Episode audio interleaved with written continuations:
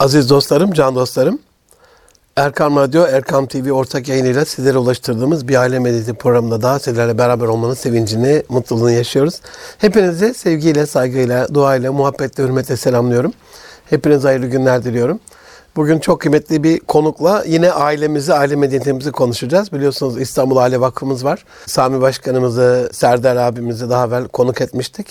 Şimdi de İstanbul Aile Vakfımızın aile danışmanlık merkezlerinin koordinatörü olan klinik psikolog Mehmet Zahid Çakır hocam bizlerle beraber. İSAVAM diye geçiyor değil mi hocam? Yani İstanbul Aile Vakfı Aile Danışmanlık Merkezi'ni söylüyoruz genelde. Yazarken İSAVAM diye yazıyoruz. Eyvallah. Hoş geldiniz. Hoş bulduk. Münir hocam, teşekkür ederim. Her kim ki ailenin böyle değersizleştirildiği, sapkınlığın arttığı şu ahir zamanda aile ihya faaliyetinde zerre bir şey yapsa başımızın tacıdır. Eyvallah. İyi ki varsınız. Allah razı olsun. Bir canın cihan ettiği dünyada binlerce insana, binlerce aileye dokunuyorsunuz.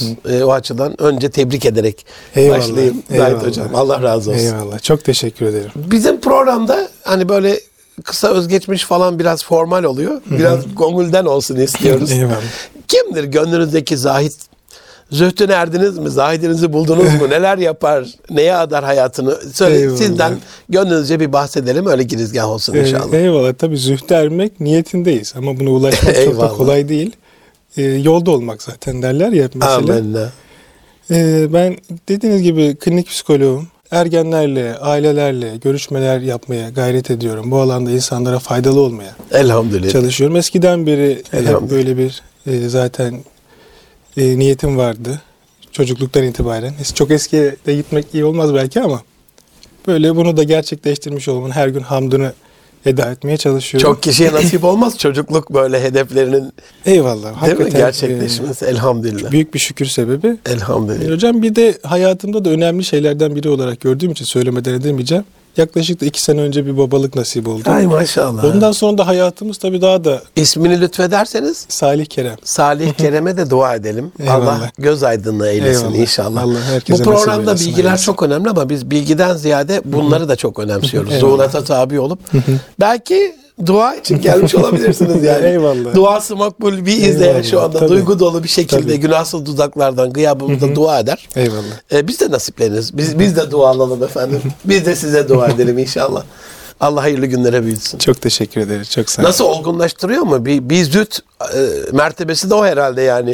Baba olunca anlarsın evladım falan denir mi? Baba olunca sanki daha böyle bir hayrete düşmüş gibi hissettim ben aslında. Bir şeylerin künhüne vakıf olmanın da dışında daha büyük bir bilinmezliğin içindeymişim gibi hissetmeye başladım. Çünkü her geçen gün hayretle izliyorum gelişimi. Bana şey gibi geliyor çocuklar o dönemde çok fazla... Yapay zeka gündemde değildi. Robot gibi gelirdi çocuklar. Şimdi torunlar yapay zeka yani alıp yetiştireceksin işte yani. Öğrenen learning machine diyorlar ya öğrenen makine. Hani nasıl şekillendirirsen ona göre giden cennet emanetleri. Allah hayır eylesin inşallah. Muhininiz olsun. Hocam tabii ana konunuz klinik psikolog olduğunuza göre psikoloji. Nasıl tanımlanıyor psikoloji? İnsanın duygu, düşünce alemiyle alakalı.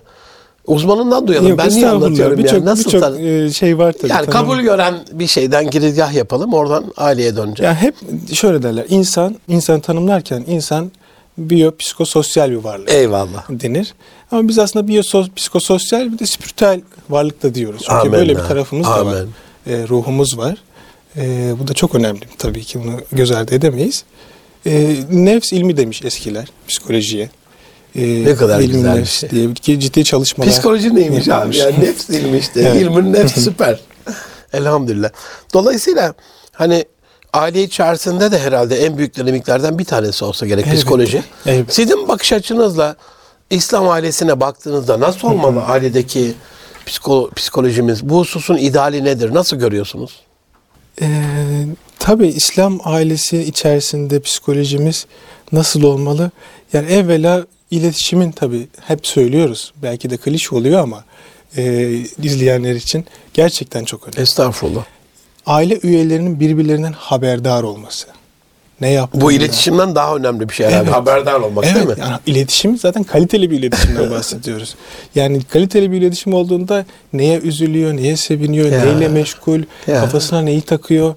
odasına çekilip kimsenin bilmediği bir şeyler mi? Bunu izninizle bir spot yapabilir miyim? Yani aile üyeleri aile psikolojisinin eğer mükemmelleşmesi istiyorsa birbirinden haberdar olacak. Tabii çok önemli. Haberdar olacak. Bu temel şeylerden biri. Çünkü sorunlar yaşanabilir. Amenna. Üzüntüler olabilir. Amenna. Beklenmedik gelişmeler, ani gelişmeler hayatımızda her daim olabilir. Ama Amenna. İletişim kuvvetli olduğunda bizi, aileyi gerçekten tutan bir bağ, kuvvetli bir bağ haline geliyor. Bunu söyleyebilirim. Bir de tabii denge çok önemli. Yani dengeli olursak, dengeli olmak da esnek olmaktan geçiyor biraz da. Yani bir ip ne kadar esnek olursa o kadar zor aslında yırtılıyor. Ya da bir şey ne kadar esnek olursa o kadar zor kırılıyor.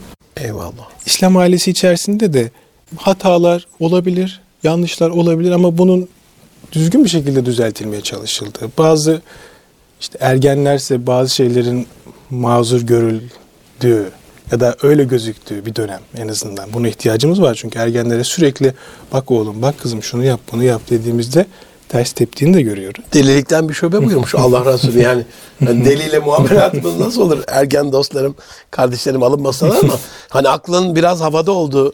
Cesaretlerinden dolayı olabilir. Eyvallah. Yani o dönem gerçekten çok cesur oluyorlar. Fikir dünyaları karışık olabiliyor. Bu da çok kıymetli bir dönem. Yani herkesin de kesinlikle aslında birçoğumuzun yaşadığı ve çok ciddi kazanımlara da çıktığımız bir dönem ama o dönem biraz böyle deniz dalgalı olur.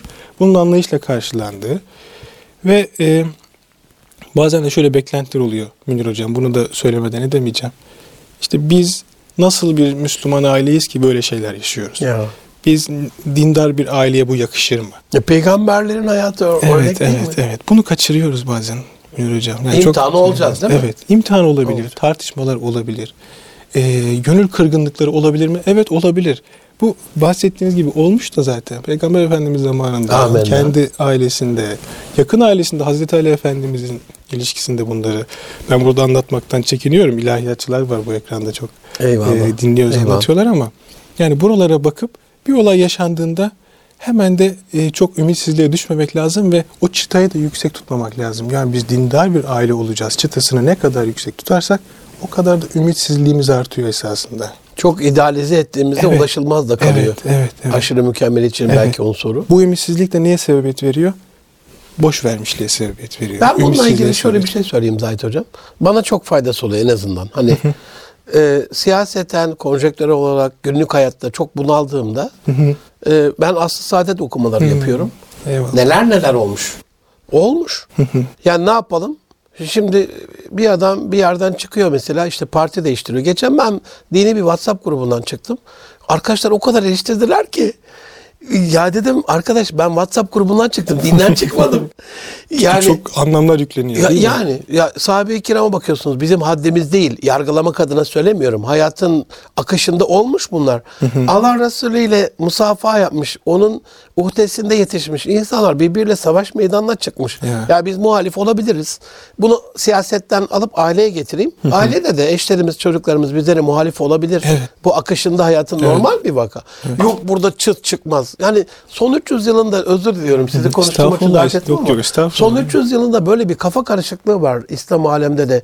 Yani büyüklerin olduğu yerde hiç konuşulmaz. Onlar hiç saygısızlık yapmaz. Her şey böyle saat gibi. Ya öyle değil. İnsanız biz yani. Değil mi? Kul kusursuz olmaz.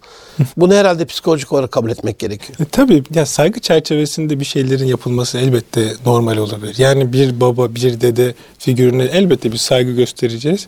Ama putlaştırmamak lazım. Kişisel, özel alanlar çok önemli. Yani şöyle, belki bir misafirlikte çok yakın olmayabilir insan babasıyla dedesi ya da ciddi bir ortamda ama birebir vakitlerde buna gerek olmayabilir.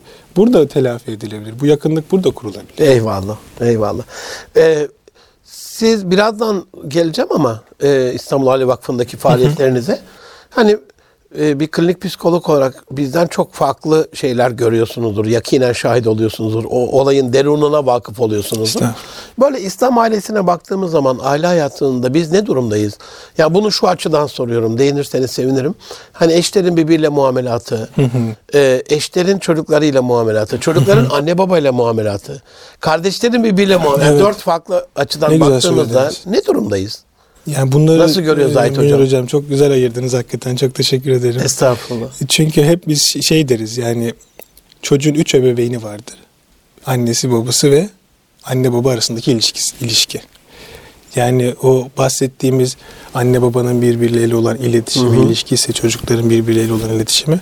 Zaten aileyi bir sistem olarak düşünürsek kardeşler arası ilişkiler, anne baba arasındaki ilişkiler, annenin çocuklarla, babanın çocuklarla hepsi birer denge içerisinde olmalı.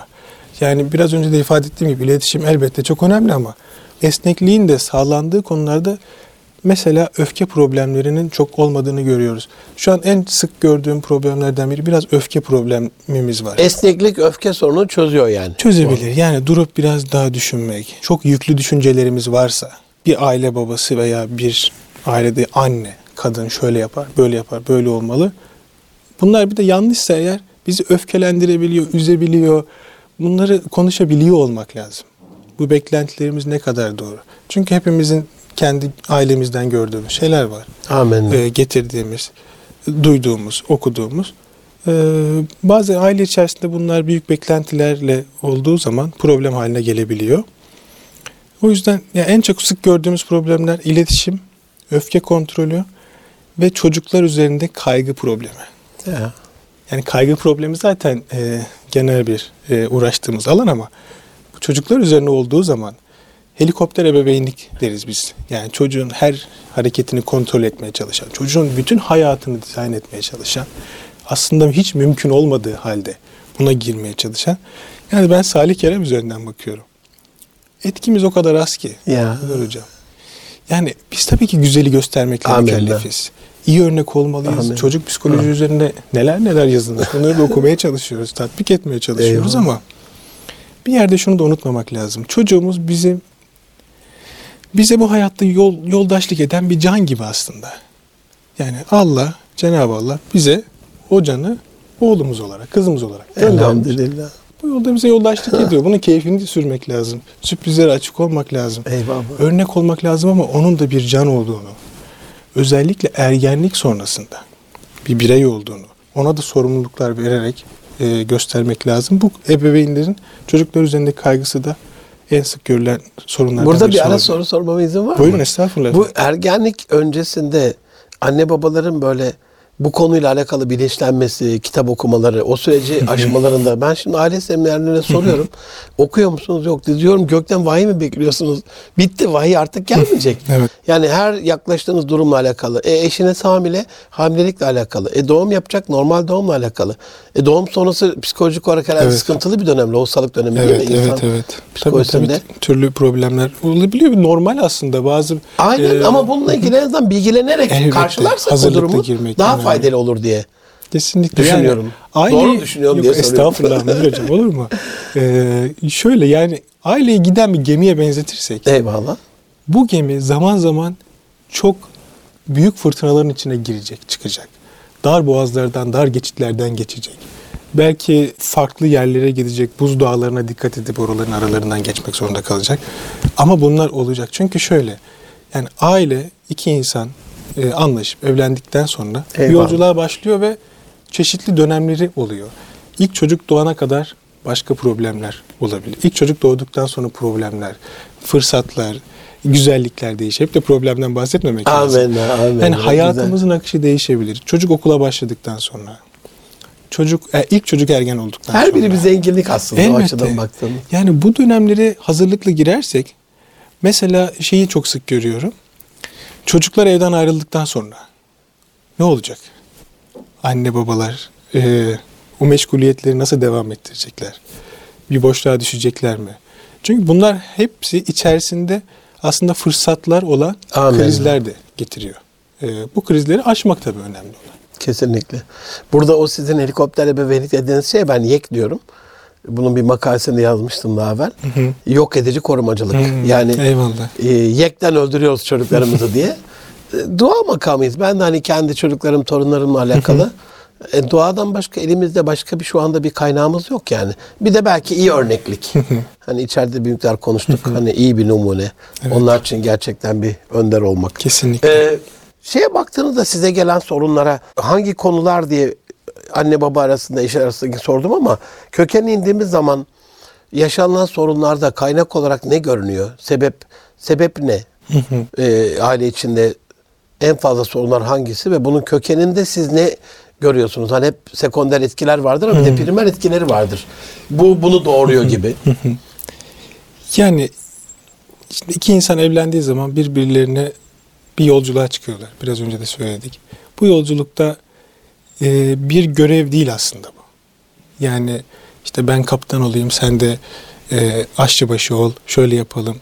Bir işimiz bu, iş gibi yapalım. Olduğu zaman bir problem olabiliyor. Aslında birbirimize yakınlaştıracak farklı şeyler olmalı. Yani görevden ziyade.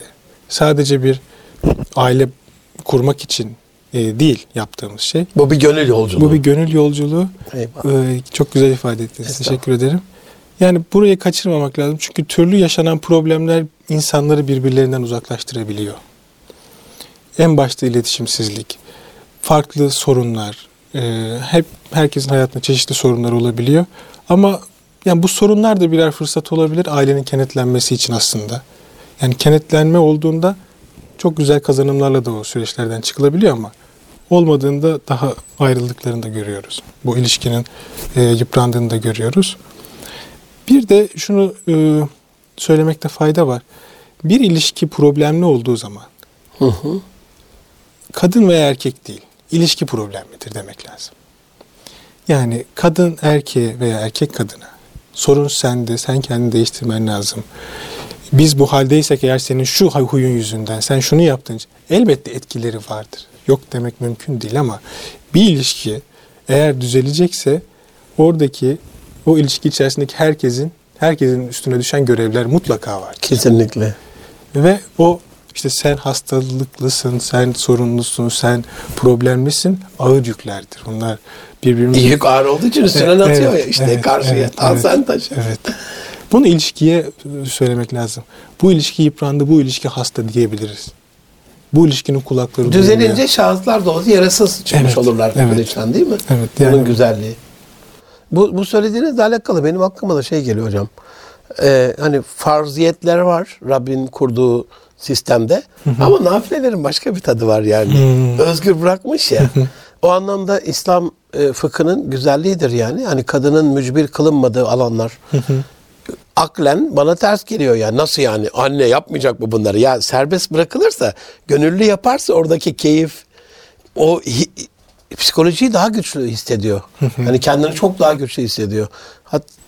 Pardon. Yok estağfurullah. Sözünüzü kesmiş gibi olmak istemiyorum. Yok buyurun lütfen. Yani zaten bir şeyi yapmama özgürlüğümüz olduğu halde yapıyorsak kıymetli oluyor.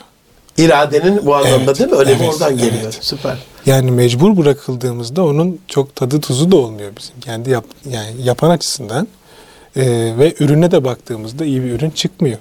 O yüzden mecbur bırakmak, sen bunu mutlaka yapacaksın gibi bir yaklaşım çok da doğru olmayabiliyor. Bu problem haline geldiğini çok sıklıkla görüyoruz. Eyvallah. O mücbir kılmanın bir de hocam şeyi var hani rutinleştiriyor ya, rutinde de keyif olmuyor. Hani o güzel tatlı sürprizler üzerimize vecibe değilken böyle hani şaşırt beni, kazan beni böyle umulmadık anlarda böyle ortaya çıkmak. Kökeni kastederken oraya biraz değinmek istiyorum ama sizin açınızdan. Hani sosyal medya çok konuşuldu, bilgisayarlar konuşuldu, sinema çok konuşuldu, televizyonlar konuşuldu. Şimdi yeni medya artık biraz daha bloglar, ondan sonra oradaki belki podcastleri bu anlamda. Hani neyle daha çok haşır neşir oluyorsak bizim bu İslami aile yapısı içerisinde hani diyelim iletişimsizlikten bahsettiniz. 2 defa ya da 3 defa geçti, demek ki bu çok büyük bir şeyimiz, problemimiz.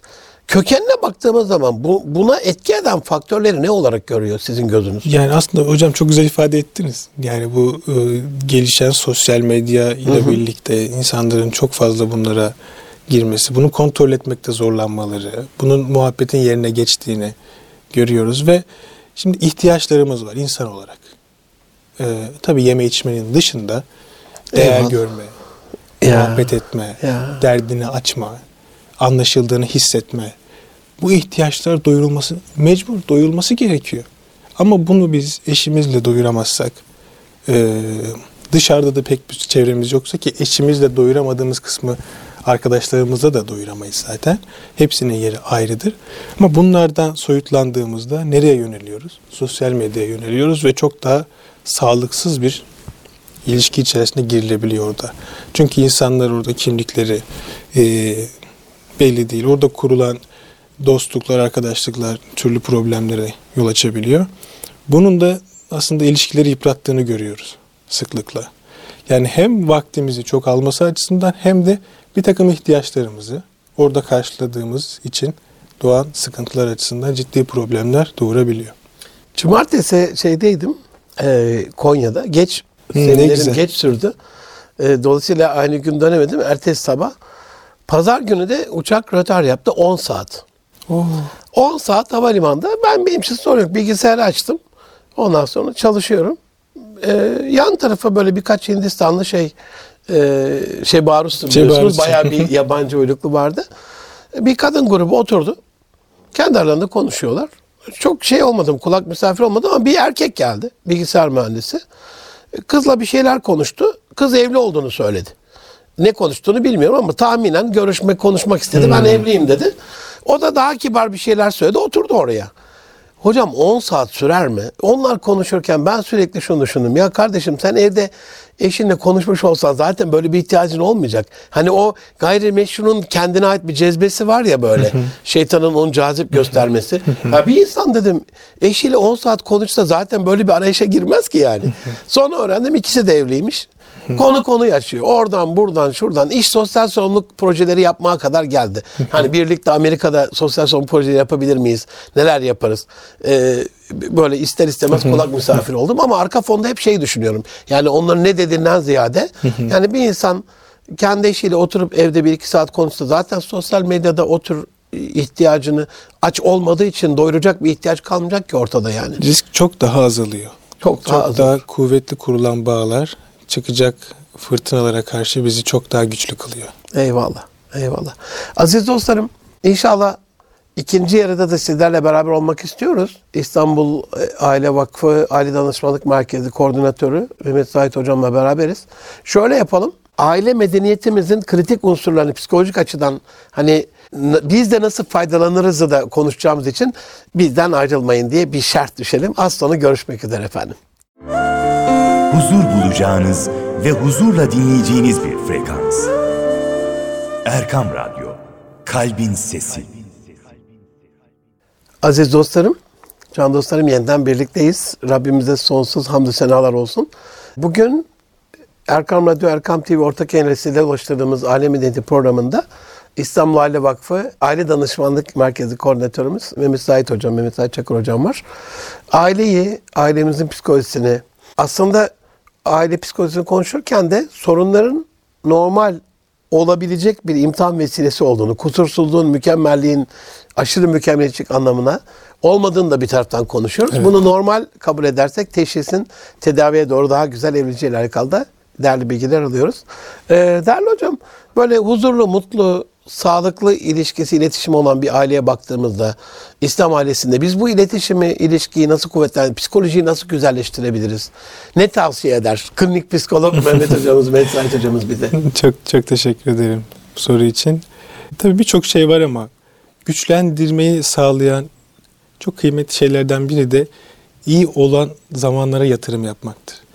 Yani ailenin çeşitli zamanlarda problem yaşadığı dönemler olabilir ama bu problemler olmadığında, daha iyi olduğu zaman karı koca ilişkileri ya da çocuklarla hep beraber buralara daha çok yatırım yapmak aileyi daha kuvvetlendiren bir faktör oluyor Münir Hocam. Mesela bayramlar böyle dönemler. Kesinlikle. Özel günler, önemli günler. Bunlar birer fırsat aslında. Nefes aldığımızda şeyler, bayramlar. Yani güzel bir haber aldığımız bir şey olabilir. Bayramlar olabilir. Çocuğumuzun bir başarısı olabilir. Eyvallah. Birlikte kutladığımız bir şey, bir ailecek yaptığımız bir aktivite olabilir. Yani buralara ne kadar çok yatırım yaparsak o kadar aslında aile sistemi kuvvetli hale gelebiliyor. Bir de sınırlar olabilir. Ailede belli roller olabilir. Olmalı da ama bu sınırların esnek olmasının çok büyük faydası var. Yani hiç sınırsız bir şeyden bahsetmiyoruz. Eyvallah. Yani çocuğun baba rolüne, anne rolüne geçtiğin bir şeyden bahsetmiyoruz. Bu da çok zararlı. Bu da dengeyi bozan bir şey ama. Ama kırmızı çizgi de çekip benim çizgilerim var falan böyle. Evet. O katı herhalde durum olmuyor. Evet. Aynen. Yani roller olmalı. Eyvallah. Ailede. Yani bir anne çocuk ilişkisi olmalı. arkadaş ilişkisi olmamalı veya baba çocuk. Ama çok da katı sınırlarla çizilen bir baba çocuk ilişkisi olmamalı bu. Eyvallah. Biz bazen karıştırıyoruz yani arkadaş gibi olmaya çalıştığımızda. Şimdi bazen o anlık iyi gelebilir o çocuğa. Hı hı. Ama aslında onun ihtiyacı olan bir arkadaş gibi yaklaşmak değil. Belki annesinin, babasının yanında sadece anlatmak istiyor ve kabul görmek istiyor. Onlardan böyle başını okşamasını istiyor. Ama bir arkadaş gibi olduğunda onu alamamış oluyor. Baba, anneden alacağı şeyleri alamamış olabiliyor. O yüzden roller olmalı ama esnek sınırlar içerisinde çizilmiş rollerin faydası olduğunu söyleyebilirim. Buradan şeyi de anlıyorum. Dinlerken anne babası gibi dinlemeliyiz. Arkadaşı gibi değil de. Evet. Evet. Bu önemli bir şey. Eyvallah. Çünkü bu bir ihtiyaç. Eyvallah. Yani bir derdini açmak istediğinde çocuğun bir şey olduğunda annesine annesi olduğu için anlatmalı ve annesi de annesi olarak yaklaşmalı. Ya da annesi arkadaş gibi yaklaştığında şöyle olabiliyor. Annesi kocasıyla olan problemleri çocuğuna anlatmaya başlayabiliyor.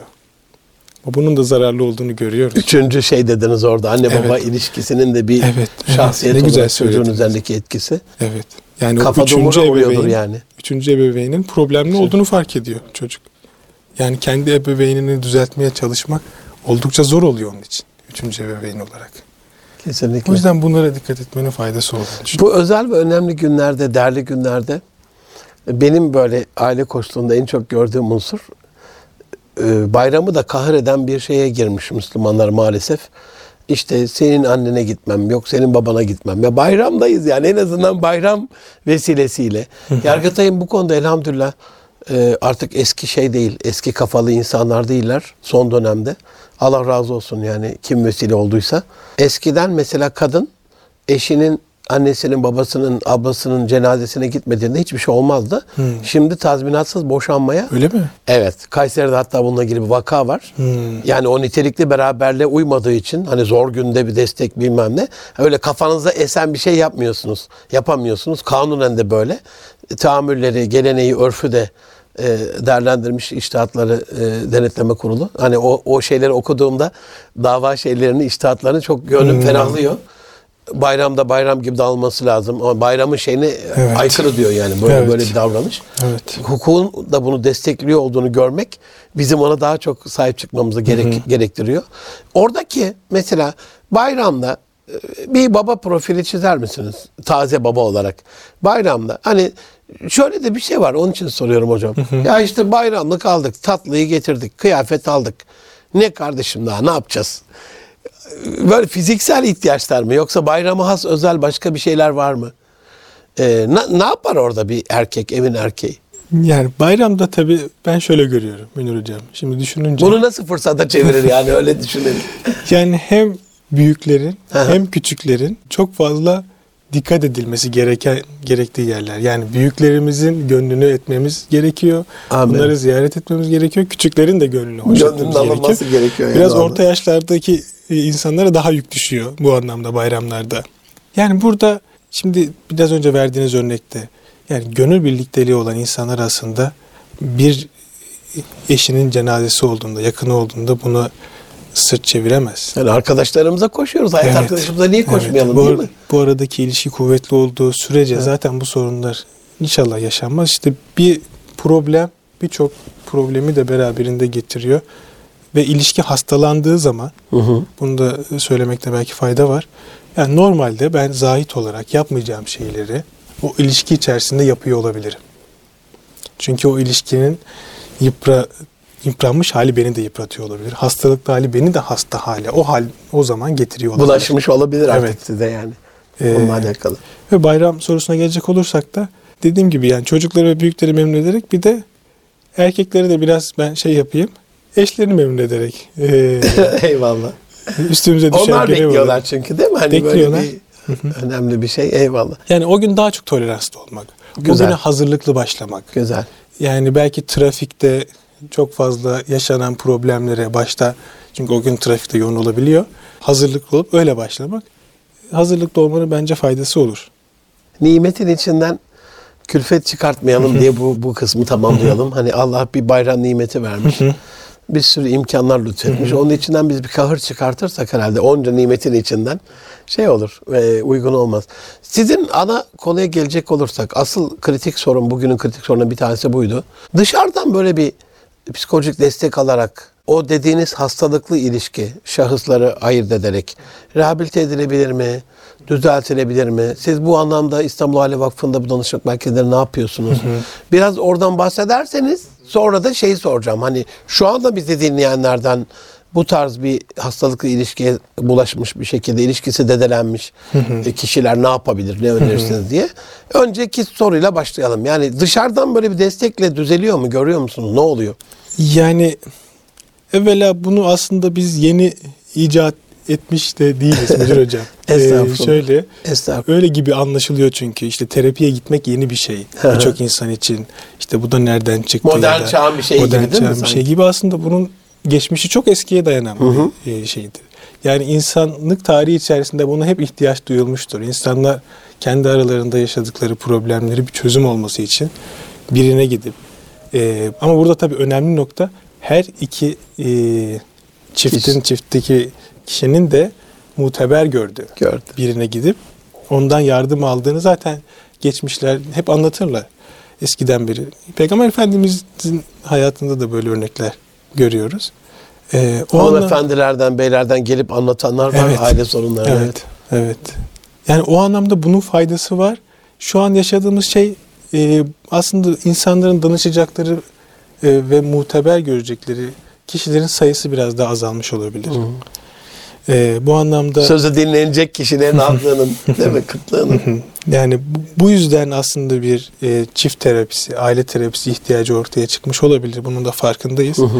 Ve bu ilişkinin yani buradaki bir psikolog olarak gelen danışanları dinleyip bir orta nokta belirleyip kesinlikle herhangi bir tarafa meyletmeden adaletli bir şekilde problemi ele almak çiftlere gerçekten iyi geliyor. Bazen psikolog hiçbir şey söylemese bile oraya gelip sırayla birbirlerini dinlemeleri, kavga etmeden dinlemelerinin bile çok faydası oluyor.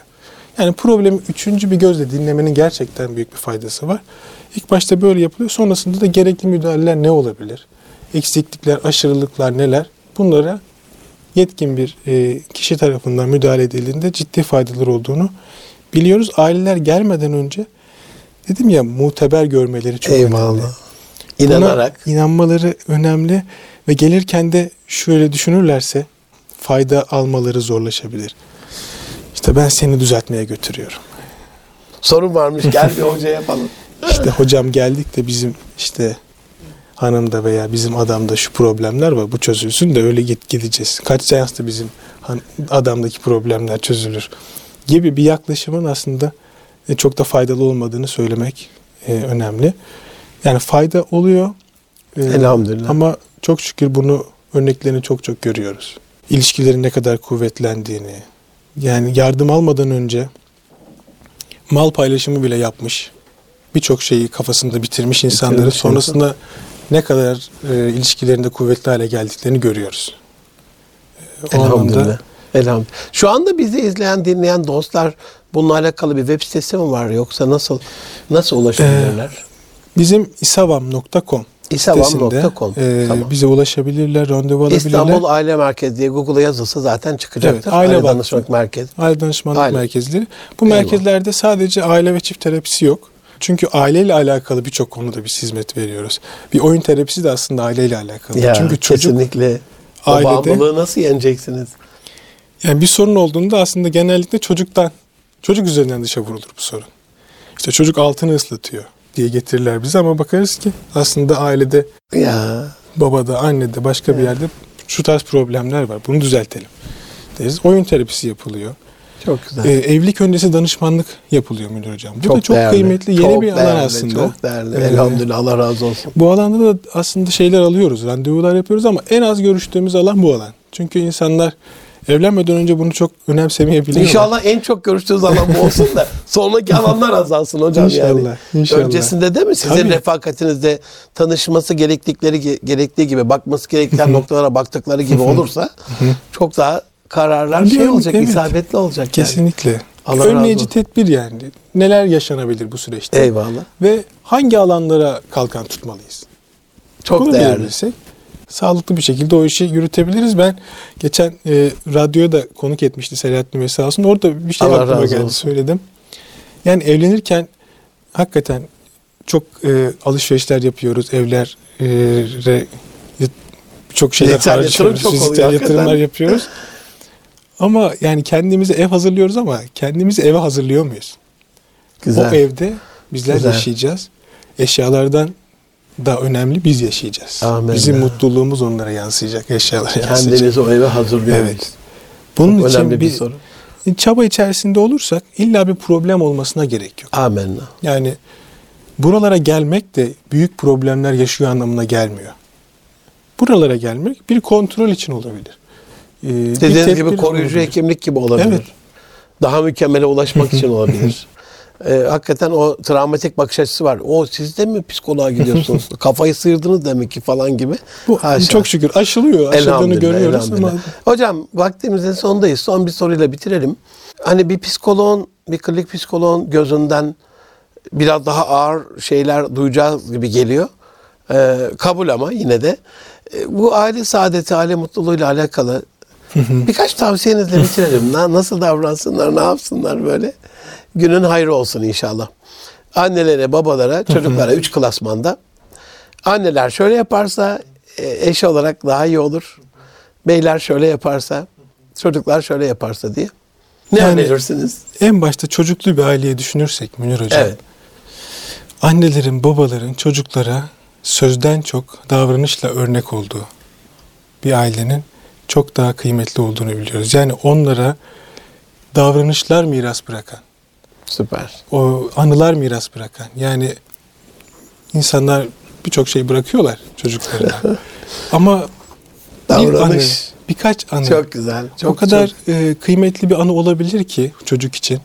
Belki baba, anne unutur onu ama o çocuk 30 sene, 40 sene unutmayabilir ve onun o unutmaması belki yaşayacağı birçok problemi çok daha güçlü bir şekilde aşmasına sebebiyet verebilir. Kuşaklar boyu gelen menkıbeler var bize işte. Evet. Anılar, miras yoluyla gelmişken bizi ışık oluyorlar. Çok önemli. Kesinlikle. Yani. Allah razı olsun. Mesela aklıma geldi şimdi. Bir kış vaktiydi Münir Hocam. Ben de sanıyorum 4 yaşlarındayım. Çok kar yağmıştı ve benim boynuma kadar geliyor ama benim boyumda 1 metre falan herhalde o zaman.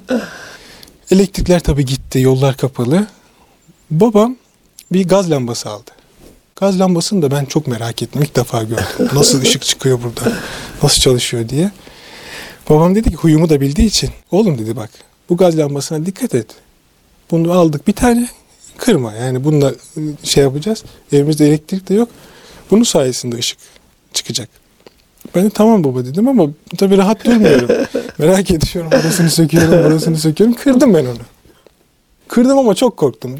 Yani genelde ben hareketli bir çocuktum.